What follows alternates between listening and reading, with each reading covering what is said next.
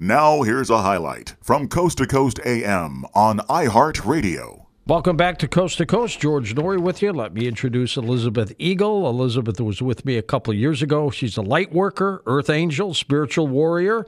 After retiring from her quality engineering career with IBM, she began following her passion as a photographer, videographer of sacred sites and the paranormal all around the world. She captures orbs, light beams, UFOs on camera, shares these in her YouTube documentaries, books, and websites. One of her books, of course, is called Orbs and Light Beings. She believes that these phenomena are showing up increasingly to help humanity raise its consciousness and move above and beyond fear. She's convinced that orbs, light beings, and UFOs are here to give us hope and to prove that we are never alone. What a great way to talk about that, Elizabeth. Welcome back. Oh, thank you so much, George. Pleasure to be here. How have your last couple of years been? Amazing. I've had such a great time traveling and making videos and documenting my travels and the orbs are communicating even more lately so it's it's been a really good couple of years you made a dramatic career shift didn't you oh yeah i did it's like huge how, and uh, what made you do that? What happened? Well, I um, I took a buyout from IBM to follow my husband. He had a new job in Fort Lauderdale, uh-huh. and then we went to Saudi Arabia for a few years. But um, that got me out of the engineering field, and so uh, then with travel and photography, the orbs just started up more, showing up more, um, and the UFOs, and so it just felt right, and I just kept following my path, and here I am. Here you are indeed, and you've had some great pictures, haven't you, in a video over the years? Oh, amazing, amazing, and it's just accelerated. Do they come to you, or do you come to them? Both um, we communicate with each other. And just for example, I have eight security cameras in my house, and I go back to the monitor. And if I don't see any of them, I call them in. Hey guys, love you. Where you're at? And they'll zip around just that quick. So um, it's it's phenomenal. And now that they're changing shapes, uh, when I'm fil- filming things, I can see that they're stepping up their communications. Elizabeth William Henry talks a lot about light beings, so let's get your thoughts on light beings first. We'll talk about orbs after that. What are light beings? I believe light beings are a form of consciousness, creative intelligence that are actually alive and consciously communicating with us now. And they take all forms, shapes, sizes, and colors, and they can be everywhere at all times. You but we just can't see them with our naked eye a lot. But more and more with photography, they're showing up, and I do believe they're here to help. Are they like angels? Of course. If if that's your paradigm and you can relate with an angel, then yes, light beings are angelic. And people have different concepts of what these things are ghosts, spirits, angels. But I say a rose by any other name is still a rose they're all light beings. Might they be extraterrestrial? Yes, exactly. Uh, interterrestrial, extraterrestrial. Um, you know, the Space Shuttle Columbia has pictures of them out in space that are three miles wide, and they're they look like cells. They can be so small. Um, so, and they're interdimensional. So, I believe that uh, we don't understand them yet, and I think some scientific investigation would be pertinent. Why do we call them light beings? Well, that's what I call them. Um, and not everybody. Well, you're, you're, but you're not alone. I know, I know. Well, because they're made of light, and their intelligence, which light is illumination, which is education. So they're here to help us um, get to the next level. Kind of describe what they look like. Well, there's all different kinds of light beings. The most popular are orbs, of course, and they're the round spherical type. But then the other types can take all sorts of forms, like an angel, like a person, uh, like a rod, like a dove, like a, a fairy, um, you name it, and they can look like that. And a lot of hmm. it depends on the person's expectation. Uh, if they're filming, pardon me, and they have a certain uh, concept of what this might look like, then for them, that might be what shows up on film. Now, what are orbs? in contrast? Well, orbs are a form of light being. They're the most common that have been photographed. I can't say they're the most common of light beings because I think they're an infinite variety. But orbs are, uh, they show up on camera like a, just a small circle or uh, and I do believe they're actually 3D. So when you take a picture and it's a flat circle, I think it's a sphere. And Corey Goode uh, also agrees with that from uh, Cosmic Disclosure. He says there's a sphere being alliance. But um, orbs can have interiors uh, like a cell.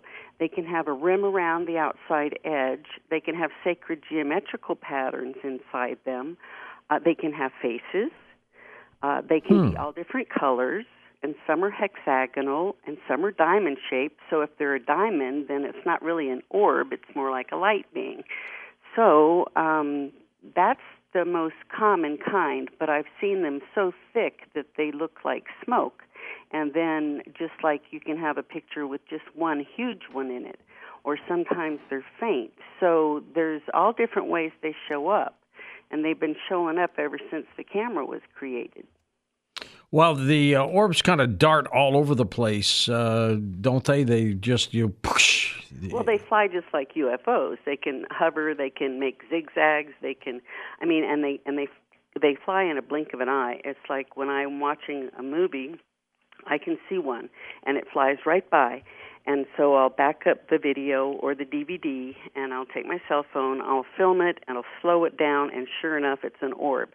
So uh, they can they move uh, just very very quickly, zip around, um, and then there's the ones that are called rods, light beings that are rods, but they hang out a lot with the round orbs. So, uh, for example, there could be an orb shower happening on my cameras, and I'll have orbs zipping all around with uh, rod zipping around too, and so um, it's just really fun. I, I, you know, it's more fun for me to watch my security camera than a DVD half the time. Now they seem to be showing up more and more these days. Is it because of what's happening worldwide? What What do you think the reason is for this?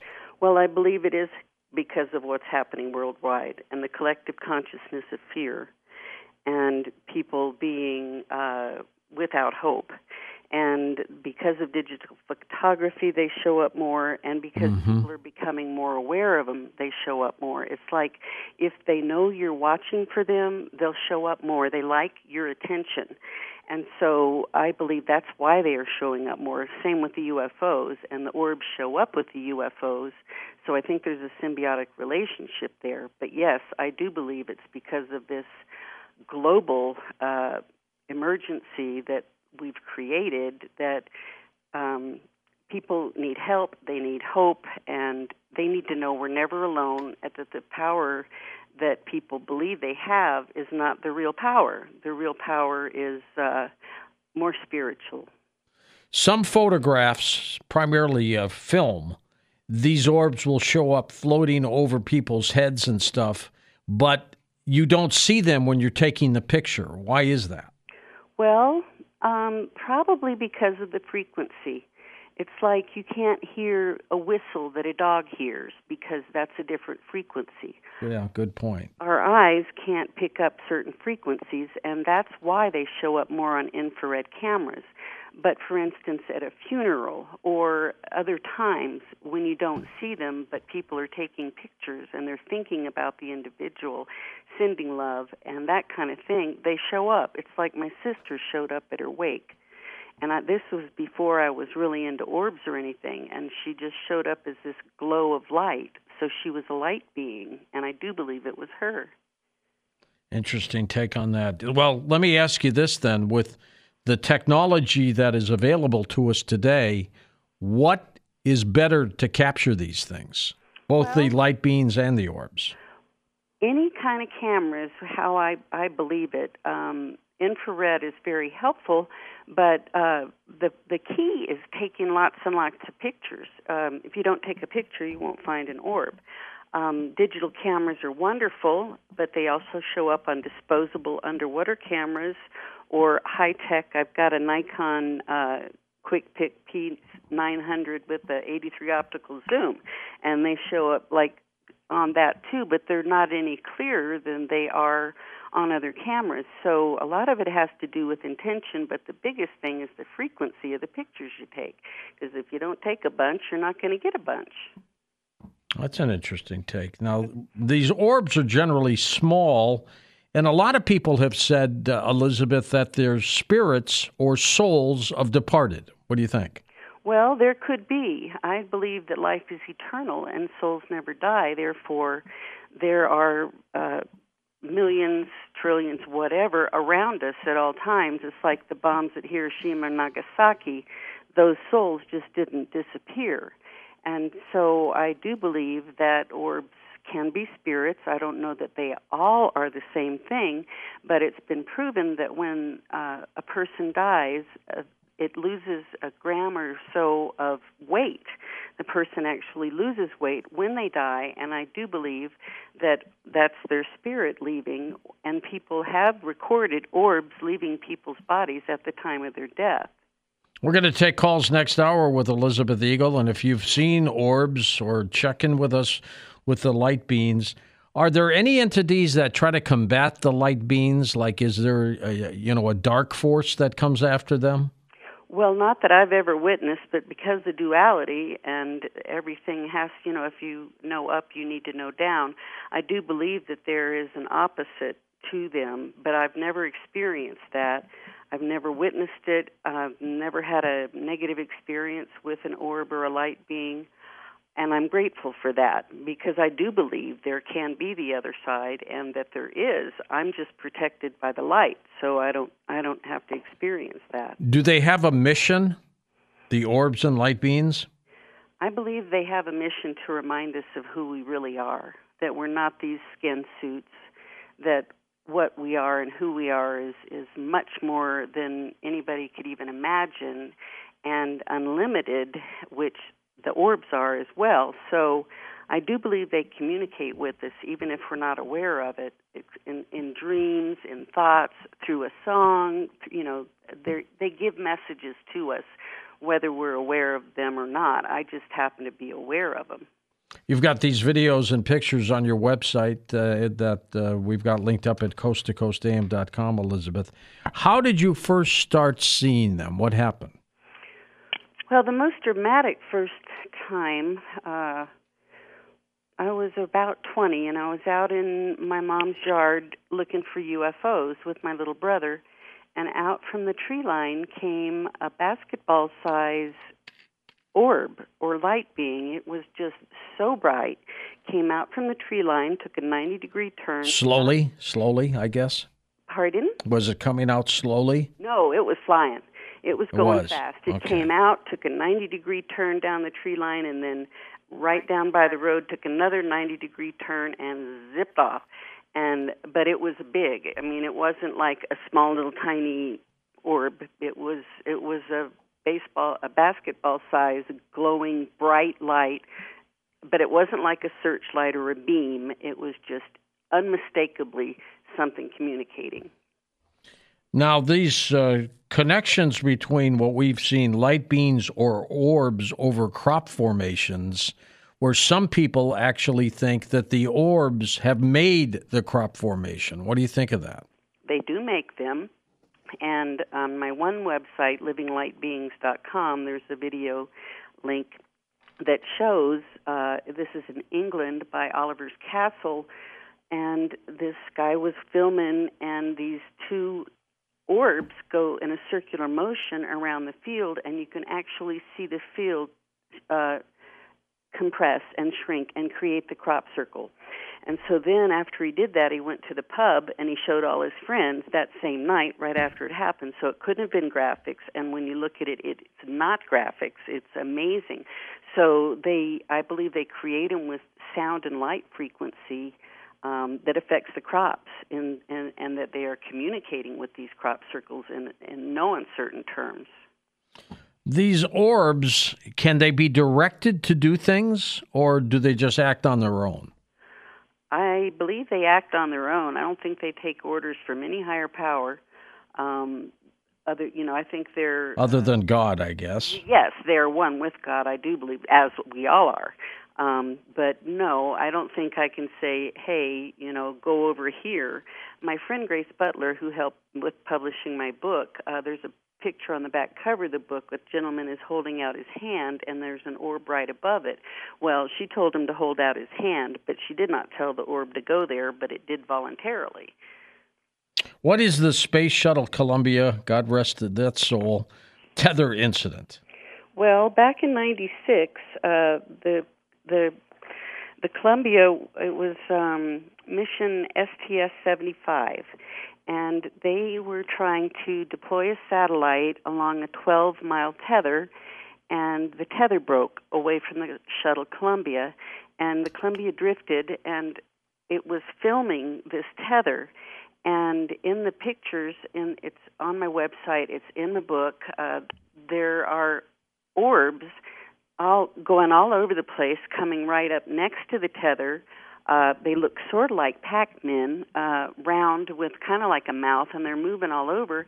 And uh, David Sereda did an analysis based on the length of the tether uh, and the size of the orbs behind the tether, and determined they could be a minimum of two to three miles wide, and if they were further wow. behind the tether, they could be even larger. So here we have uh, photographic evidence from NASA from 96, which is 24 years ago, uh, proving that these orbs are at least two to three miles wide. So uh, that's pretty cool, and I don't know why so much is suppressed that NASA picks up on camera. All I know is that if that happened 24 years ago, their technology with cameras has definitely increased, and um, I, I would love to go inside their vaults and check out their what they really have. Elizabeth, do the light beams or the orbs get involved in events to affect the events? I mean, I've always heard that ETs, for example, can't change the outcome of an Earth event. They're not to get involved. What about these entities? Well, all I know is that they've disarmed nuclear missiles. They have. Yeah, they've disarmed a lot of nuclear missiles, and they'll be circling around the silos, and they'll go dead.